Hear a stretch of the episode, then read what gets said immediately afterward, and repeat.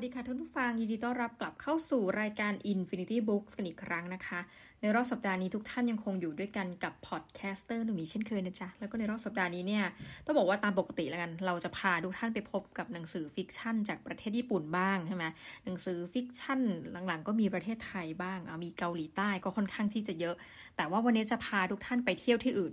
มีเรื่องนี้เป็นเรื่องเดียวที่ มีสองประเทศรวมเข้าหากัน นั่นก็คือประเทศแรกต้นทาง ต้นทางการถือกำเนิดของเรื่องก็คือแอฟริกาใต้ แล้วก็เดินทางไปยังปารีสนะคะในประเทศฝรั่งเศส แล้วก็วกกลับมายังแอฟริกาใต้อีกครั้งนะเป็นเหมือนกันท่องเที่ยวของตัวละคร แต่ต้องบอกว่าหนังสือเล่มนี้เป็นหนังสือแบบออกแนวหลอนๆนะทั้งเรื่องเนี่ยบอกไปก่อนว่าเราจะไม่พบกับอะไรที่มันเป็นความหลอนโดยตรงยกตัวอย่างเช่น จะไม่มีผีอะว่าง่าย ๆ ไม่มีในเรื่อง แต่มันจะเป็น ความลึกลับอะไรบางอย่างที่เราก็บอกไม่ได้ แต่พออ่านไปแล้วมันก็มีความลุ้นระทึกตลอดเหมือนกันนะ เพราะว่าเขาไม่บอกเลยแหละว่า มันจะเจอกับอะไร หนังสือเล่มนี้มีชื่อว่า The Apartment Apartment หมายเลข 16 เขียนโดยคุณ S.L. Gray แปลโดยสำนักพิมพ์น้ำพุซึ่งเราก็บอกว่าหลังๆ เนี่ยสำนักพิมพ์น้ำพุก็ทำหน้าที่เป็นการแปลหนังสือได้หลากหลายเล่มเหมือนกันนะก็เผื่อใครสนใจก็สามารถไปติดตามได้เป็นเครือของวีเลนนะคะ โอเค ไปดูที่หลังปกกัน หลังผ่านคืนฝันร้าย ที่ถูกโจรปล้นบ้านที่ประเทศแอฟริกาใต้ คู่รักมาร์กและสเตฟตัดสินใจเยียวยาจิตใจด้วยการจัดทริปเดินทางไปท่องเที่ยวต่างแดน แล้วจะมีที่ไหนที่ดีไปกว่าประเทศในฝันอย่างฝรั่งเศส ที่พักของพวกเขาคือตึกเก่ากลางกรุงปารีสอพาร์ตเมนต์หมายเลข 16 แต่เมื่อไปถึงกลับต้องประหลาดใจ ทุกตึกมีหมายเลขกำกับ ตึกหมายเลข 15 17 18 ยกเว้นหมายเลข 16 ภายในตึกไร้หมายเลขมีหลายสิ่งที่ชวนให้ขนลุก มีหลายเสียงที่หาคำตอบอธิบายไม่ได้ แต่ด้วยเงินที่มีจำกัด มาร์กและสเตฟจึงกัดฟันอยู่ต่อ ก่อนจะพบเหตุการณ์ที่ทำให้ทั้งสองเข้าใจว่าทำไมอพาร์ตเมนต์นี้ถึงดูลึกลับทำไมมันถึงไม่มีหมายเลขกำกับ และสุดท้ายนะคะ หลอนมากทำไมถึงไม่ควรมีใครอาศัยอยู่ที่นี่ตั้งแต่แรก สนนราคาของหนังสือเล่มนี้อยู่ที่ 250 บาท แล้วก็ตัวเลขกลมๆนะก็อยู่ที่ราว 260 กว่าหน้า ถามว่าอ่านรวดเดียวจบได้ไหมอ่านได้ เพราะว่าหนังสือเล่มนี้เขาใช้ตัวอักษรที่ค่อนข้างใหญ่ แล้วก็แป๊บเดียวจบเหมือนกัน เรื่องราวเริ่มต้นที่ประเทศแอฟริกาใต้อย่างที่ได้เกริ่นไปนะก็เป็นเรื่องราวของมาร์คและสเตฟสิ่งที่น่าสนใจนะคะสำหรับใครที่ชอบในเรื่องราวของความรักอาจารย์และลูกศิษย์ มาแล้วพ่อมาร์กเนี่ยเป็นอาจารย์ที่มีอายุ 47 ปี และมีอายุห่างจากลูกศิษย์ตัวเองเนี่ย 23 ปีหรือเกือบ 2 รอบด้วยกัน คือเริ่มต้นเนี่ยตัวเองอะเป็นอาจารย์มหาวิทยาลัยนี่แหละ แล้วสเตฟก็เป็นนักศึกษาแล้วก็เกิดมาชอบพอกันจนกระทั่ง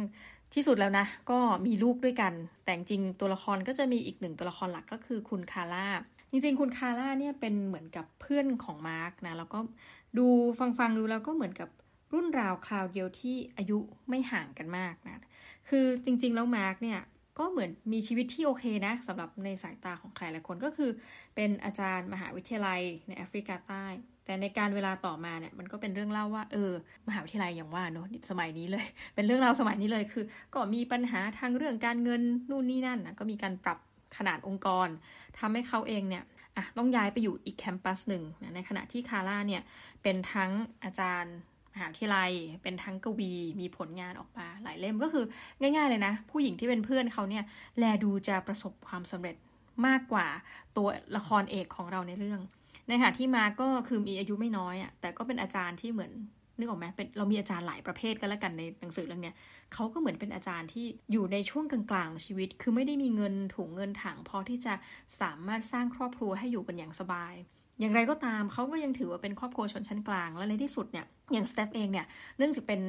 เหมือนกับนักศึกษาเนาะเธอเองก็พยายามที่จะตีพิมพ์หนังสือออกหนังสือ แต่ต้องบอกว่าฝีมือเนี่ยก็ยังห่างชั้นกับคุณคาร่าเยอะ มันก็มีความลับอีกนิดนึงนะแต่ว่าสเตฟก็เหมือนรู้ทัน แต่ก็ไม่ได้พูดอะไรก็คือ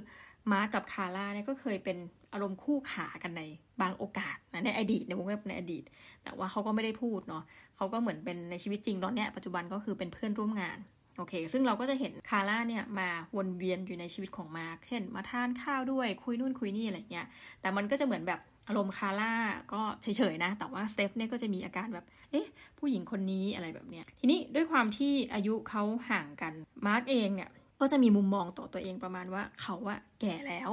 แล้วก็ผู้หญิงเนี่ยจะรู้สึกดูถูกเพราะเขาแก่หรือเปล่า แล้วนอกจากแก่แล้วก็ชีวิตในเรื่องของการงานอะไรก็ไม่ได้ประสบความสำเร็จมากนักอีกนะแถมยังมีลูกที่ต้องดูแล ส่วนสเตฟเนี่ยก็มีความหลอนว่าเฮ้ยมาร์กอะเขาดูไม่ค่อยรักลูกเท่าไหร่ คือมาร์กเองเนี่ยจะมีเหมือนกับปมบางอย่างก็คือเขาสูญเสียลูกสาวที่เกิดขึ้นกับภรรยาเก่านะก่อนที่แบบเขาจะแยกทางกับภรรยาเก่า คือภรรยาเก่าก็ไปไหนตัวไหนแล้วนะ แต่การสูญเสียลูกสาวเนี่ยมันทำให้มาร์กเนี่ย มีความหลอนแล้วก็ยังระลึกถึงลูกตัวเองอยู่เสมอทำให้มันแต่งงานกับคนที่ชีวิตมันยังวนอยู่กับเรื่องราวเก่าๆประมาณนี้โอเค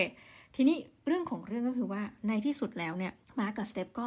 ได้มีโอกาสที่จะได้เดินทางไปยังปารีสนะ เหมือนกับได้ไปคุยกับคนบนโลกออนไลน์ แล้วเขาก็บอกว่าเฮ้ยเขาเสนอที่จะให้พัก อยู่บ้านเขาฟรีเป็นเหมือนกับการแลกกัน ดังนั้นมาร์กกับสเตฟเนี่ยไปฝรั่งเศสไหมคือนี่มันเป็นช่วงในชีวิตที่มันตึงๆพอดีไปไหมเพื่อไปผ่อนคลายชีวิต แล้วก็ทางเราก็จะเดินทางมาอย่างแอฟริกาใต้คือเป็นการแลกบ้านกัน ซึ่งก็มีความเออเห็นดีเห็นงามแม้จะลึกๆนะสเตฟเนี่ยอยากให้เอาลูกไปด้วย แต่มาก็แบบเอ้ยไม่ต้องเอาไปหรอกไปกันสองคนนี่แหละ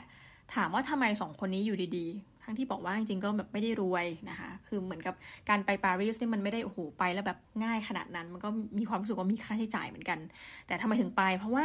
อย่างที่ได้ต้นเรื่องท้ายปกได้อ่านไว้ค่ะ ก็คือโจรนะขึ้นบ้าน ซึ่งมันก็ทำให้มาร์กเนี่ยรู้สึกหดหูกว่าเดิม คือขึ้นบ้านแล้วก็แบบให้สเตฟเดินไปทางนี้อะไรเงี้ย คือมันก็มีความเสี่ยงว่าสเตฟเนี่ยอาจจะถูกโจรทำไม่ดีไม่ร้าย คือโจรพาแบบสเตฟแยกออกไป แต่มาร์กเนี่ยก็นั่งนิ่งๆ กลายว่ามาร์กเนี่ยทำอะไรไม่ได้เลย ก็ได้แต่มองภรรยาเดินจากไป แต่โชคดีคือโจรเนี่ยไม่ได้เหมือนกับทำไม่ดีไม่ร้ายกับลูกสาว แล้วก็ภรรยาของเขานะ แต่ว่าโจรก็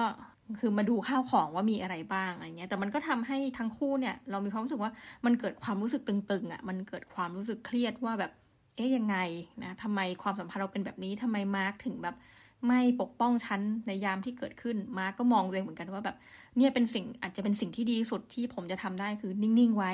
โจรก็คงไม่ทำอะไรหรอก แล้วเห็นไหมล่ะ ในที่สุดแล้วเธอกับลูกก็ปลอดภัยดีอะไรแบบเนี้ย มันก็ถกเถียงไปมาอะสุดท้ายสองคนนี้ก็ตัดสินใจเดินทางไปฝรั่งเศสเพื่อจะไปชุบชูชีวิตนะในขณะที่ไปเนี่ยมันก็มี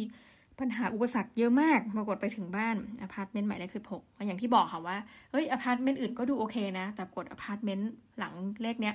มันมีความเก่ามาก แล้วไปก็ดูเหมือนกับทุกอย่างเนี่ยมันเหมือนไม่มีชีวิตอะแต่มันหลอน คือไฟก็ไม่ติดอะไรก็ไม่มีนะสุดท้ายก็ได้ย้ายเข้าไปอยู่จนได้ ปรากฏการย้ายเข้าไปเนี่ยเขาก็บอกว่าโห ที่เห็นรูปในอินเทอร์เน็ตว่าเขาเป็นเหมือนอารมณ์ pen pal ติดต่อกันทางอินเทอร์เน็ตนะ เฮ้ย รูปมันไม่ตรงปกอะ่ะโห นี่เก่ามากเลย อยากจะแบบเขียนก่นบริพาทนะว่าให้มาอยู่ในที่แบบนี้ได้ยังไง แล้วก็ปรากฏว่าทั้งอพาร์ตเมนต์เนี่ย ก็เหมือนเหนือชั้นขึ้นไปเนี่ยจะมีหญิงสูงวัยท่านหนึ่งแล้วก็อยู่ในวัยกลางคนขึ้นไปละอาศัยอยู่แล้วเธอก็มีลักษณะแปลกๆ พอเธอพบเจอกลับมากับสเตฟเนี่ยเธอก็บอกเลยว่าเฮ้ยที่นี่มันไม่ใช่เป็นที่ที่แบบสำหรับคนที่จะมาอยู่อาศัย แล้วก็แบบโวยวายวายเขาก็คงนึกว่าหญิงคนนี้คงสติไม่ปกตินะดูท่าทางเธอก็เป็นคนที่ไม่ได้มีเหมือนกับไม่ได้มีรายได้นะอยู่ไปแบบ ยังนึกเลยว่าเอ๊ะเธอลักลอบเข้ามาอยู่หรือเปล่านะแต่ว่าสภาพในอพาร์ตเมนต์เนี่ยมันหลอนมาก แล้วก็ข้างในพอเข้าไปในห้องของตัวเองในห้องหับเนี่ยมันก็มีมันหลอนทุกอย่างนะรวมทั้ง Wi-Fi อะไรก็ติดต่อไม่ได้สเตฟเองก็แบบน้อยมาก เพราะว่าอยากที่จะคุยกับลูกนะแต่หนทางที่จะไปคุยได้คือต้องเดินออกจากบ้านไปเท่านั้น เขาก็จะเล่าว่าความซวยเนี่ยมันยังมีแบบเรียกได้ว่าซวยจำซวยซ้อน ในขณะที่เดินทางมาเนี่ยนะปรากฏว่าเครดิตการ์ดใช้ไม่ได้ คือลักษณะถ้าเราพูดถึงปัจจุบันเนี่ยหลายคนก็เลือกที่จะไม่พกเงินสดใช่ไหมโอ้ในปัจจุบันนี้เราก็มีความเชื่อนะว่าหลายคนเริ่มที่จะแลกเงินสดได้น้อยลงเพราะมันสังคมไร้เงินสดใช่ไหมหลายท่านไปท่องเที่ยวก็คงจะเห็นสภาพลักษณะนี้เป็นเช่นดีนะ ก็กลายว่าก็ชะล่าใจคือแลกเงินที่เป็นเงินมาจำนวนนิดเดียวนะแล้วก็กะว่าจะใช้บัตรเครดิต ปรากฏว่าด้วยความระบบดีจัดนะที่ register ไว้นะกับระบบบัตรเครดิตคือ ต้องขอเปิด ก่อนที่จะเดินทางมาอย่างปารีสนะต้องขอเปิดการใช้งานระหว่างประเทศ พอไม่ได้เปิดปุ๊บจะมาขอเปิดก็มีการโทรกลับไปกลับมาระหว่างธนาคาร มีการกระฟัดกระเฟียด แต่สุดท้ายก็ไม่ยอมให้เปิด ดังนั้นการท่องเที่ยวปารีสในรอบนี้คือเป็นการท่องเที่ยวที่แบบหดหูมากเพราะหนึ่งไม่มีเงินแน่ๆ คือมีเงินเฉพาะที่ต้องใช้อะเป็นเงินสดเท่านั้นแล้วอยู่กันสองคน ก็เลยกลายเป็นว่าอาหงอาหารเนี่ยแทนที่เราจะได้ไปกินแบบอู้หลาล่าแบบร้านอาหารดีๆคือ เนื่องจากจริงๆ เส้นทางเนี่ยมันก็ดูดีแล้วเนาะคือได้ที่พักฟรีในปารีสอะโอ้โหแล้วก็มีแค่ค่าใช้จ่ายในการท่องเที่ยว การทานอาหาร แต่กลายว่าสองคนนี้ต้องมารวมตัวกันนะแล้วก็นั่งนับว่าเราเหลือเงินจำนวนเท่าไหร่ เพื่อที่จะได้เพียงพอกับค่าอาหาร ซึ่งก็ไม่เยอะนะกลายว่าแทนที่จะไป eat out อะนะก็ต้อง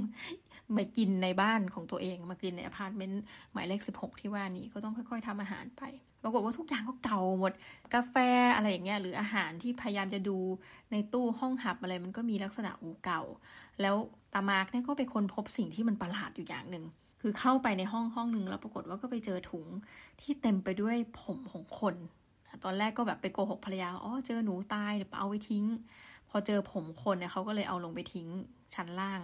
มันก็มีความรู้สึกหลอนอีกว่าเฮ้ยอพาร์ตเมนต์เนี้ยพอตอนกลางคืนที่นอนเนี่ย หรือในระหว่างที่เดินเนี่ยมันก็มีความรู้สึกว่ามันจะมีเสียงอะไรบางอย่าง หรือบางครั้งได้ยินเหมือนเสียงเคาะประตูนะแต่เขาก็จะเดาว่าเป็นผู้หญิงที่เพี้ยนๆหน่อยที่อยู่ข้างบน แต่ว่าก็เหมือนได้ยินเสียงเด็กด้วยนะคือมันค่อนข้างหลอนแล้วก็คนพบว่ามาก็มีอาการหลอนเหมือนกับเจอลูกสาวตัวเอง คือไม่ว่าจะไปอยู่ที่ไหนเนี่ย แต่ก็ไม่ได้บอกกับสเตฟนะ แต่รู้สึกเหมือนเจอลูกสาวตัวเอง แล้วลูกสาวตัวเองเนี่ย มีความเป็นจริงขึ้นเรื่อยๆอะเหมือนมีชีวิตแล้วก็มาพูดนู่นพูดนี่กับเขา อาการมันก็เริ่มหนักขึ้นเรื่อยๆ กับการหลอนและเห็นลูกสาว ในที่สุดมันถึงจุดที่กระทั่งว่ามาร์กเนี่ยยืนอยู่กับแมวที่แบบเต็มไปด้วยเลือด เหมือนกับ เอ๊ะ ตกลงว่าใครฆ่าแมวตัวนี้คือเหมือนเขายืนงงๆ แล้วสเตฟก็ไปเจอเอามาร์กอะไรเงี้ยแบบออกมาทำไมออกมาจากบ้าน แต่ก็อุ้มแมวตัวนี้แล้วตายอะ่ะเราก็งงเหมือนกันว่าเอ้ยมันเกิดอะไรขึ้น หรือเกิดอะไรขึ้นกับ ลูกสาวของเขาที่แบบอยู่ในจินตนาการหลอนของมาร์คผีลูกสาวเนี่ยมันมันเริ่มมาจริงขึ้นเรื่อยเนาะทำให้เหมือนกับว่า เราคิดว่าเอ๊ะมีอาการภาพหลอน แต่มันไม่รู้คือก่อนหน้านี้มันก็ไม่ได้บอกว่า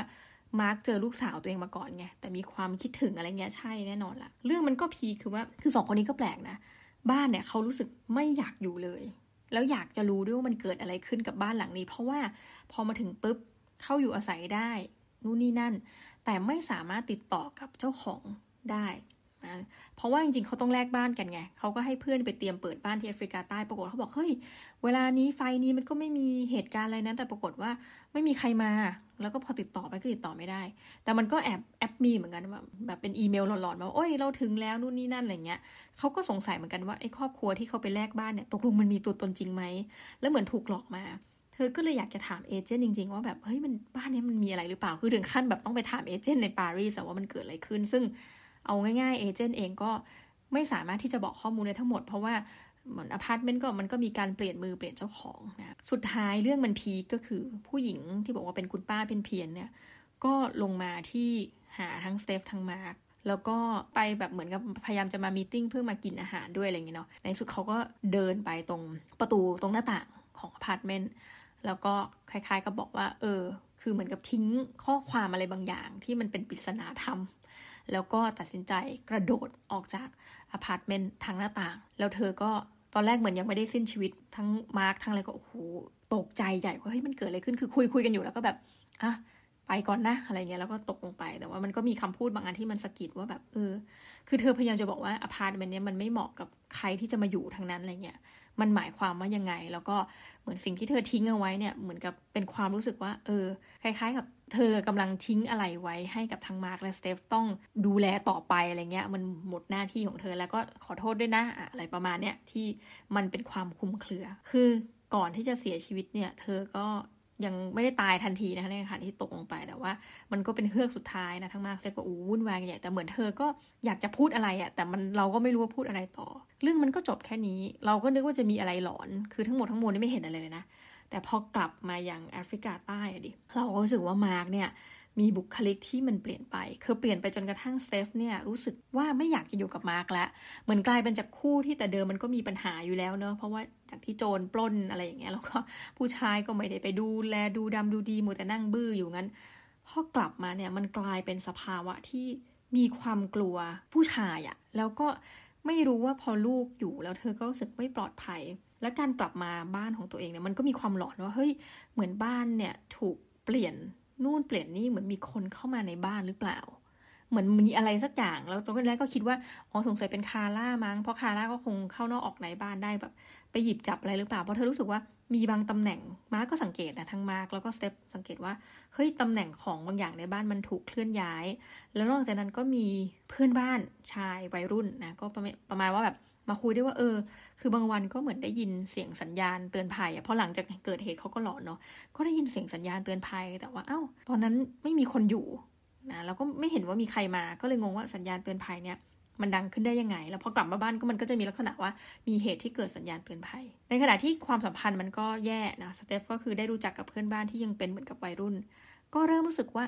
อยากที่จะมีมันก็ซับซ้อน แบบซับซ้อนซ่อนเงื่อนอีกอยากจะมีความสัมพันธ์ลับๆบางอย่างกับเด็กผู้ชายคนนี้จะเรียกว่าเป็นเด็กก็อาจจะเป็นวัยรุ่นคนนี้ แล้วในที่สุดมันก็เกิดเหตุหายนะ คือมาร์กเนี่ยเหมือนกับจมจอมจมดิ่ง จนในที่สุดต้องแบบทิ้งมาร์กไว้ลำพัง แล้วเธอก็เอาลูกแบบไม่อยู่ขอคอนี้ออกจากมาร์กก่อน แต่ในขณะที่มาร์กเนี่ยอยู่คนเดียวก็ได้เกิดเหตุอันสยดสยองขึ้น สรุปว่าสิ่งที่มันหลอนอยู่ในปารีสเนี่ย มันตามชีวิตของมาร์กมาด้วย แล้วเราก็ไม่รู้ทั้งเรื่องเลยนะว่า มันคืออะไรนะแต่เดี๋ยวมันก็จะไปเฉลยตอนจบว่า ในที่สุดแล้วเกิดอะไรขึ้นอ่าแล้วเหมือนหนังสือเล่มนี้ถ้าทำเป็นหนังนะมีภาคต่อแน่นอนว่าแบบ to be continue เกิดอะไรขึ้นแล้วสุดท้ายเนี่ยบ้านหลังนี้นะจากเดิมที่มันอยู่ที่อพาร์ตเมนต์16 กลับแอฟริกาใต้ทำไมมันยังแปลกๆ แล้วเรื่องราวต่อไปจะเป็นอย่างไร และที่สุดแล้วอพาร์ตเมนต์หมายเลข16 เนี่ย มีเจ้าของจริงไหม เจ้าของยังเป็นคนอยู่ไหม หรือเจ้าของ เป็นใครนะยังไงก็อยากให้ทุกท่านไปติดตามกัน ก็ถือว่าเป็นเรื่องหลอนเรื่องหนึ่ง ซึ่งแบบเราเลือกเข้าห้องสมุดเองนะ เราอ่านเราก็รู้สึกว่าเออ มันก็เป็นอะไรที่แบบสดใหม่พูดตรงไม่ค่อยอ่านหนังสือหลอนประเภทนี้นะยังไงก็ฝากติดตาม ถ้าชอบถ้าใช่กดไลค์ Department นะคะ Apartment หมายเลข 16 SL Grey ฝากกันด้วยนะคะสำหรับวันนี้ก็ขอขอบคุณมากนะคะ ที่อยู่ฟังกันจนจบรายการแล้วก็ขอลาไปก่อนนะคะ สวัสดีค่ะ